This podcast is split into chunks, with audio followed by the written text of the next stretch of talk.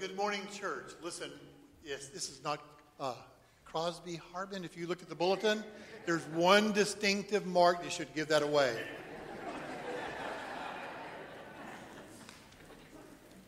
My name is Kevin Hurt. If you're visiting, I have the joy of serving as the pastor of discipleship here at Ebenezer Baptist Church, and I am the leftover, okay? So, what happened is a few weeks ago, I got this stuff that everybody's had, and I got through that, then it passed through the rest of the staff. And Crosby was scheduled to preach today, and Crosby uh, texted me Friday and said, I got a fever. Can you step in for me? And I go, absolutely. That'd be awesome to get to do that. And what a joy it's been on this New Year's Eve day to be with you and to hear you sing church, to sing these glorious gospel cross focused songs how beautiful you are. I mean, I could just stand here and applaud you and say, hey, let's go home, because that was awesome. That was just amazing. But it is my ch- challenge and it is my task today to come to the Word of God with you. And I want to ask you, if you will, go ahead in your device and turn to 2 Timothy chapter 4. 2 Timothy chapter 4. 2 Timothy chapter 4. Today, as you know, is the last Sunday that we will be together as a church. It's the end of the year. We start a new year this coming week, and it's right to draw our attention to something about what it means to move forward and to look forward. And you, no doubt, like most everybody else, is thinking somewhere along the lines of something being better, something being different, something changing as you go forward. Maybe it's something about your work that you feel like God's directing me to a, a new path and things are going to be different in this year. Maybe it's a better being a better parent, a better spouse. Maybe it's something about your health you got to work on and you want to do better at that. Maybe you want to manage your money better. And there's just a whole list of things that we start creating in the first of the year to kind of think about how's this coming year going to look for me? I think one of my favorite poems or prayers of the year goes something like this Dear Lord, so far this year, I've done well. I hadn't gossiped, haven't lost my temper, haven't been greedy, grumpy, nasty, selfish, or overindulgent. I'm very thankful for that, Lord, but in a few minutes, Lord, I'm going to get out of bed. and from then on, I'm probably going to need a lot of help. Amen. You know, if we're honest, when we come to those lists, they're probably very short lived, kind of like this little cartoon that you'll see on the screen there when these cartoonists capture it so well. So, what exactly is a New Year's resolution? It's a to do list for the first week of January, right? Or maybe like these two ladies here who are sitting there saying, This year, I'm serious about my resolution to go to the gym. Last year, I went only twice once to join and once to renew, right? And that really speaks honestly of kind of where we are when we think about New Year's and resolutions. But my mind started thinking on Friday about, well, what does it look like to reach the end of it? It's one thing to say, this is what I want to start, this is what I want to do. What does it look like to go forward and really finish in this year?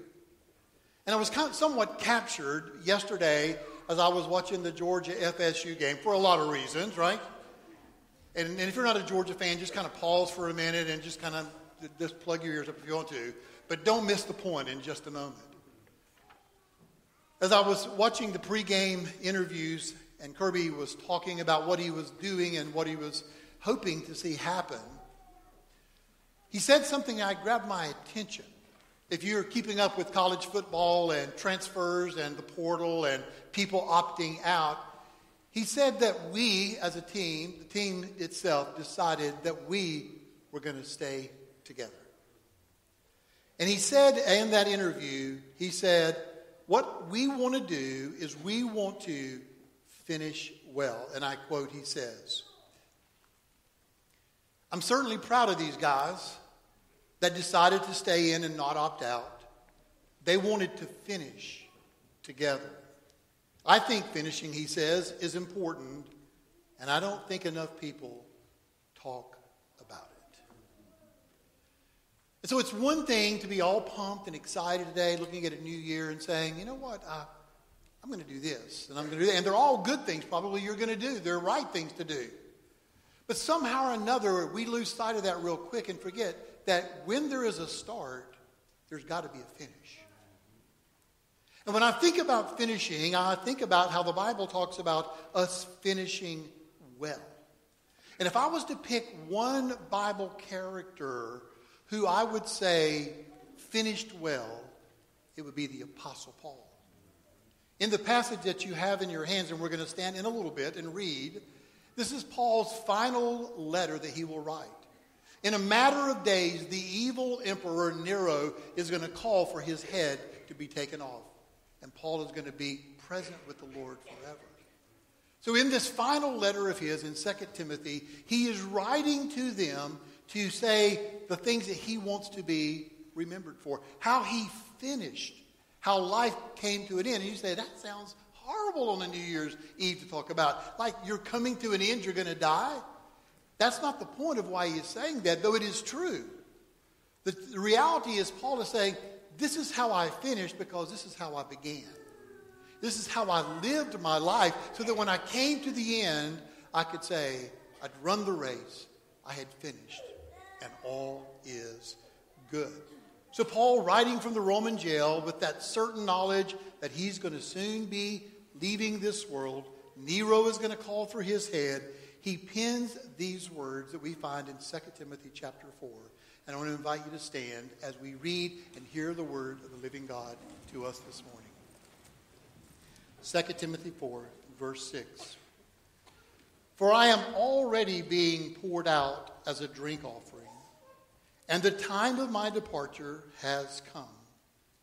I have fought the good faith, I have finished the course, I have kept the faith. In the future, there is laid up for me a crown of righteousness, which the Lord, the righteous judge, will award me on that day. And not only me, but also to all who have loved his appearing. Let's pray together, church. Lord, we thank you that you handed down to us long ago your word. And you handed down everything that we need to know and how to live and be godly in Christ. And you've given us everything that we need to know when it comes to how we run the race set before us, how we live our lives. And I pray that as we come to these three simple verses, that profound truth and illumination will come to our hearts and our lives. And you, precious Holy Spirit, will do the work that only you can do, and you'll work throughout this congregation today.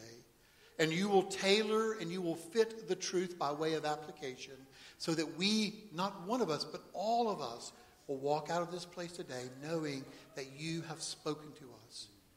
We've heard from you from heaven above. we pray this in Jesus' name. Amen. You can be seated.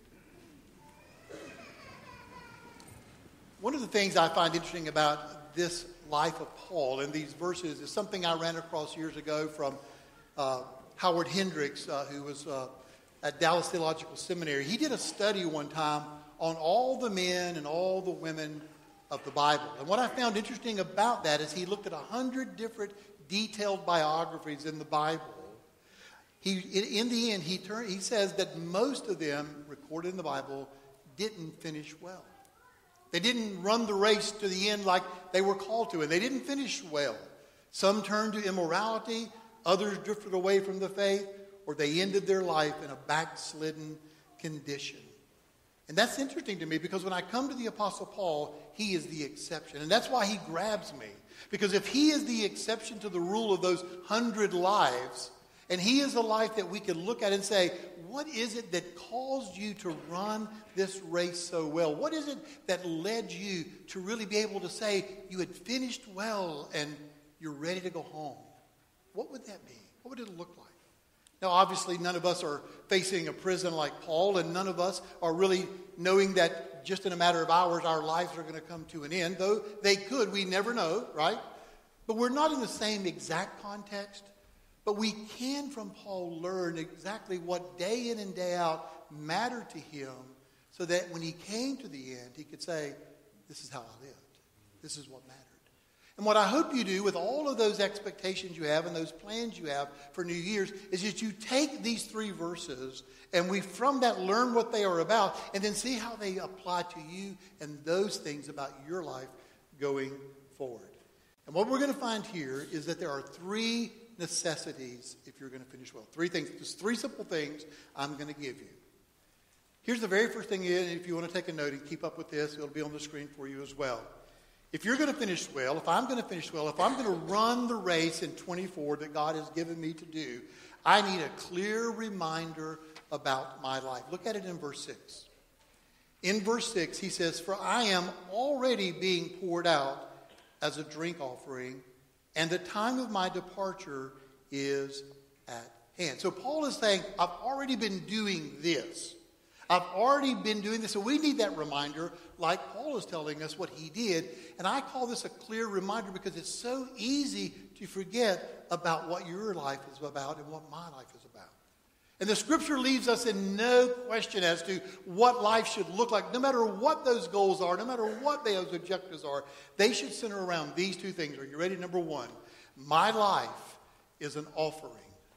There's a clear reminder in this passage here, but when Paul says, I am already being poured out as an offering, and that should be something that's in our heart, in our minds, as we run into this path of 24, and to say, that's what God wants for my life. Whatever that is, I'm going to do. It should be centered around this thing called an offering. When Paul says he's being poured out as a drink offering, what he's doing is referring to an Old Testament ritual of sacrifice that they would all been familiar with. So let me give you a little backstory that you may not be familiar with. In the scriptures, when the worshiper would bring his offering, part of it was consumed sometimes at the altar, and part of it was given to the priest. They would sacrifice, give to God that portion, and the priest would see the other portion. But when the offering was consumed by fire, and it's called a drink offering, they would take wine and they would pour it onto the offering. And you get the picture here. This whole thing is going to be consumed. This whole thing is going to be offered up to God. And the pouring on the wine, which is a picture and an image in the Old Testament here of, of the delight and the joy and the celebration of giving it all to God. And as that wine would be poured upon that sacrifice and the fire would consume it all, is this sweet aroma would arise and it would have a sweet smell reminding them of the sweetness of saying, It's all yours, God. So listen, whatever you're going to do, whatever I'm going to do as we come into 2024, this is important to keep in mind that there should be something in our hearts that's just driving us, compelling us to say, after all you did to come and live and die and rise again, all that glorious stuff we were singing about a while ago, when you did that, what else could I do but give you all that I am and all that I have? Whatever that thing is I'm going to do, there should be this sweet aroma arising in my heart saying, I'm yours, Lord. Nothing held back. And that's a challenge for us, isn't it? Really? Because you and I need to think about is there something about our lives that really matters more to us than giving ourselves to Him? Is my career more important? Is my money? Is a relationship? Is my time? Is all of that more important? Or can I say, Here am I, Lord. I give it all to you. Now, we're not bringing a sacrifice, we're not pouring out wine. But we are called in Romans 12, right, to be a living sacrifice, to give ourselves to Him. So, what's it going to look like when you go to work, when you go back into your family, when you go back into the community? Is there going to be something that people are going to go, there's just something sweet about the way your life smells? There's just something about the aroma of who you are that you are so wanting to please Him and offer your life to Him. If they don't see that, then you and I have missed what it means to finish well. We will have missed it. Here's the second thing. Not only did Paul say, My life is an offering, he said, My life will be over one day. I'm departing.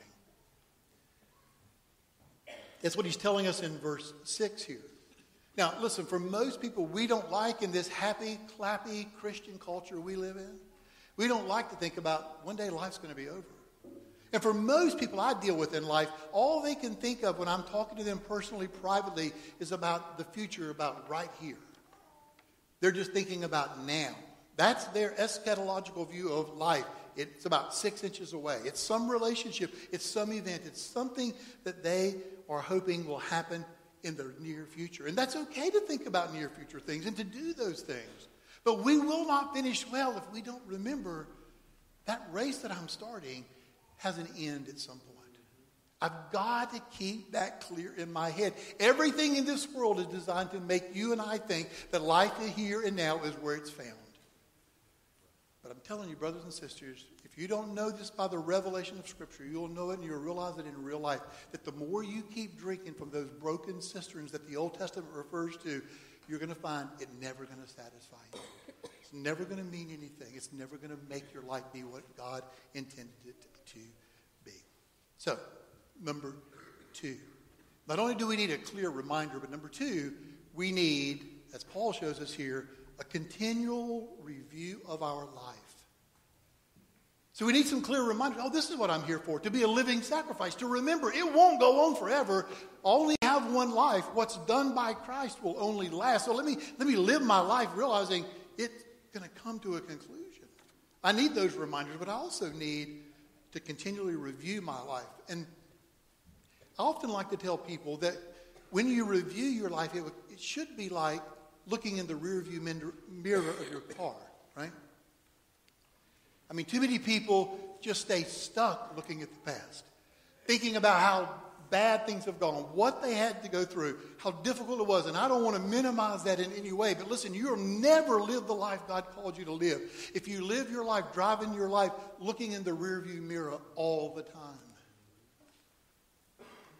If you drive your car today on the way home and you keep your focus on the rearview mirror, looking at what's behind you, you'll wreck that car. And you will wreck your life. If all you can do is keep looking at what happened. Paul says, I'm forgetting the things that are behind me and I'm looking forward to the things that are before me in Christ Jesus. Reaching up for the high calling of God in Christ. I want to know what's before me and ahead of me. And so Paul here is saying you need to do some review in your life. Here's three things you and I should be constantly asking ourselves as we look back and say, How am I doing with this? How's it going with that? Not stuck there, but just remembering to look take a look at the past. Number one, is my life disciplined? And Paul's talking about that in verse 7 when he says, I have fought the good fight. And what he's saying is, I've, I've, I've, continually struggled, like all of God's people, with dealing with living for Christ. Trouble has come, distress has come in my life, trials have come. When I look, I've seen hardships there, but as Paul says in 2 Corinthians chapter 6 verses 4 and 5, but in all these things we approve ourselves as the ministers of God in much patience, in afflictions, in necessities, in distress, in stripes, in imprisonment, in tumults, in labors, in watchings, in fasting. And he goes on to say that though our outer man is falling apart, it's perishing, this man on the inside is being renewed day by day. That's him looking forward. This is what God is doing in me and what God is changing in me. So there needs to be these moments in our life where we look back and say, how am I doing with discipline? Do I give in and give up real easy when trouble comes? Do I quit or do I say, you know what? I see it there. That's exactly what's there, but I'm looking forward. I'm going to keep fighting the good fight, and I will not give up.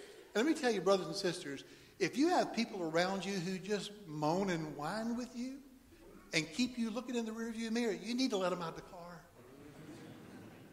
Because they are not helping you.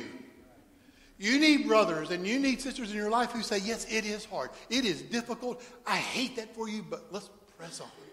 Let's keep marching on to follow our Lord and serve Him and watch how He is put on display in an amazing way and people see not you, but him in the midst of that. Whatever else you can say about Paul, Paul would tell us here listen, life's hard, but God is good. God is faithful. He's been faithful. We sang about it. We, we rejoiced in it a while ago. When you look in that mirror and you see those difficult things, you need to ask this question to you, of yourself Do I live? Do I fight to live for Christ? Are you doing that? Am I doing that? Am I doing that? Let's move on then. Number two, second thing in review you might want to ask yourself is Is my life directional? Is it headed in the right direction? When Paul says in verse 7, I have finished my course, You, and I've kept the faith here. What he's saying here is that, listen, what I've done is ran the course that God had set out before me. Yeah, he's not living the Frank Sinatra theology, right? I did it my way. He's not got a Burger King theology, right? I'll have it my way. No, he's thinking about his way. I have stayed on the course. This is the course that God has laid out for me. Paul could say, ever since that day that I came to Christ, I've been following him. When troubles came, I kept following him. When persecution came, I kept following him. When I was cast down, when I was discouraged, I just kept following him. He wouldn't, he couldn't, he wouldn't look back and say, well, it was easy. Know, he would look back and say, it's hard. He'd look at it and say, but God was faithful. God was faithful. God was faithful. You know, I think, and I can just say this hopefully, and you get the point here. For most Christians, they think life is supposed to be easy. In my private counseling ministry with people, and I've sat down with tons of people, they'll say, This is so hard. I just cry at times. I weep at times. I struggle at times. What's wrong with me? And I look at them and go, You're normal. You're just like the Apostle Paul in that life was not easy. Again, we bought into this crazy prosperity kind of theology at times to think that really, if I just trust Him, if I'm just faithful, life will go easy and life will be good. But from one standpoint, it is good. But from another standpoint, life is hard. And the Apostle Paul looks back and he's asking himself that question. Not only am I disciplined and staying faithful to do the things that God called me to do, I'm fighting, but is my life staying focused on the direction that he's called me to? And if we were sitting down privately and talking, we could talk about what that direction is. But I'm going to trust the Holy Spirit to just apply it to your life and let you think about that direction that he's called you to, to be faithful, to keep finish and to run and finish the course. There's one more thing Paul did in review, and that is he looked at his life to see if it was doctrinal. Now, doctrine might be one of those things you look at and say, that's just dead and dry. Oh, my brothers and sisters. doctrine, rightly understood, should ignite us. There should be some impassioned orthodoxy about us. If I really believe all these things that this book reveals and God has shown us and given to us in here, it ought to ignite my fire and my passion to keep the faith it doesn't refer to Paul's personal faith. It doesn't refer to his personal commitments. What it means is, I have kept the faith. This truth, this book right here is what has governed my life. When I look in the rearview mirror and life is hard, I'm going to make sure that I'm going to stay disciplined, to stay focused on what's before me, keep the direction clear in my mind, and really keep making sure that this book is governing my life. Now, listen, too much social media, too many friends, and everybody else around us is what sets the standard for our life. But if we're going to finish well, we're going to keep coming back to this book and we're going to ask that question over and over again. Do I hold on to God's word and God's standard? And these are not complicated truths, right? They're not hard to understand. It's kind of like what I've often said to people it's easy preaching, hard living. It's easy to grasp. God did not make this hard for us. If we're going to really run well and, and, and go forward in 24, Let's clearly remind ourselves that my life is designed by God to be an offering and to pour it out in a sweet aroma to Him until He's finished with it. And two, continually t- check and look back at your life. Am I fighting to live for Christ? Am I running the course that God set before me? Am I holding on to the words of God to govern and shape my life? Or are other things doing that? One last one, and the one I'm most excited about. oh my goodness. This third thing is if we're going to finish well, we've got to remember the coming reward for our life. There's a coming reward. Here's what Paul was looking forward to. I mean, he's literally reminding us, and he's reminding himself how his life has been lived, the way it should be lived. He's continually reviewing, making sure that he's fighting the faith, he's running the course, he's holding on to the truth of God's word. But he knows that day is coming to an end, and there is a coming reward for his life. Here's what he looked forward to he's looking forward to a day.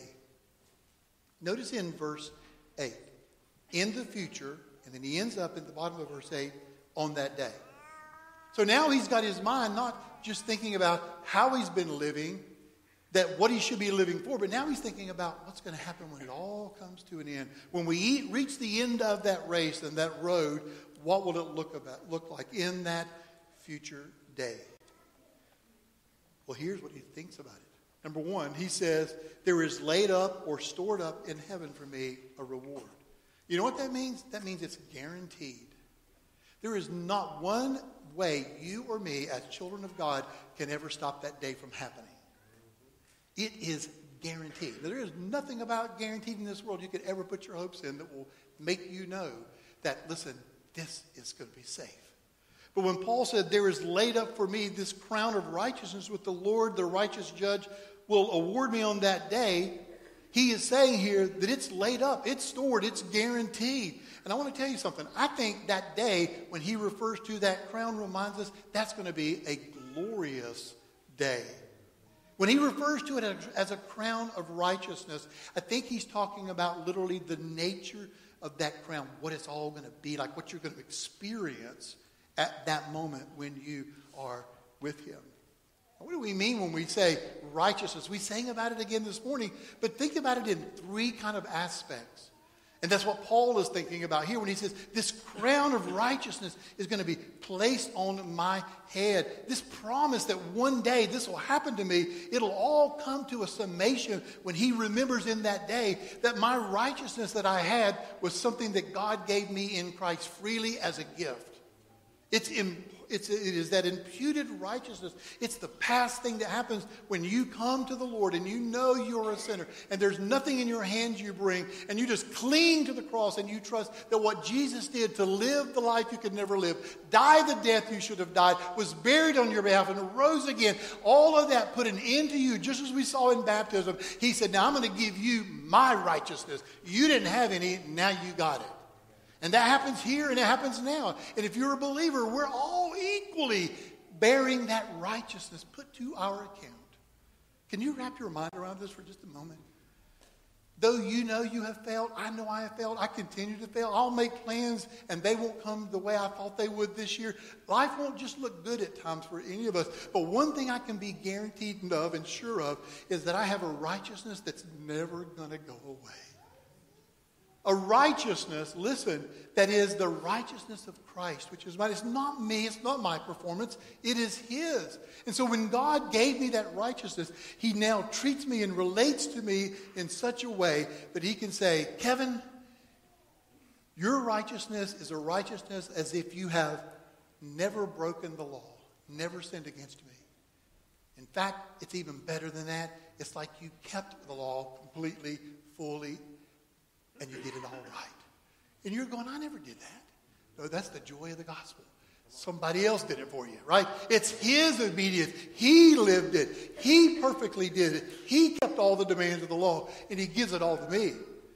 And so, Paul, when he's thinking about that day is coming, there's going to be this overwhelming reminder that he made me righteous.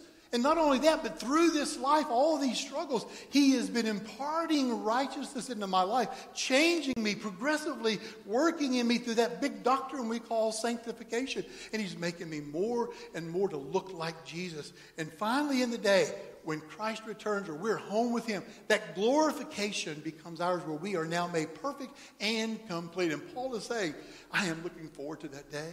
And in that day, I will be reminded that my righteousness was not from me, it was from Christ. All those changes he made were him working in me to will and to do his good pleasure. And now in heaven, I am reminded it is finished, it is over. I am made perfect in every respect.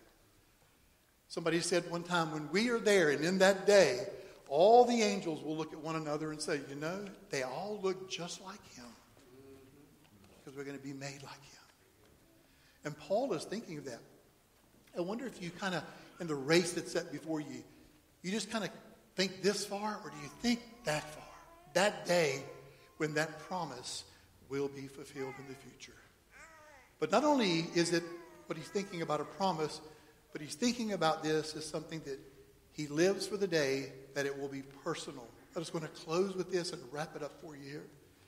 The Lord, he says, the righteous judge will reward me but also, he says to all who love his appearing. You know, we sang in that wonderful worship song just before we came to this message. On that day, on that day, we join the resurrection and stand beside the heroes of the faith with one voice, a thousand generations sing, Worthy is the Lamb who was slain. I want you to put yourself in Paul's shoes for just a moment before you put yourself in your shoes. Here, Paul is about to be beheaded by the unrighteous ruler Nero. And Paul says, on that day, though, the Lord, the righteous judge, will reward me. Oh, yeah, in a few days, Nero, the unrighteous earthly ruler, will have him beheaded. But in that day, the Lord himself will reverse Nero's earthly judgment.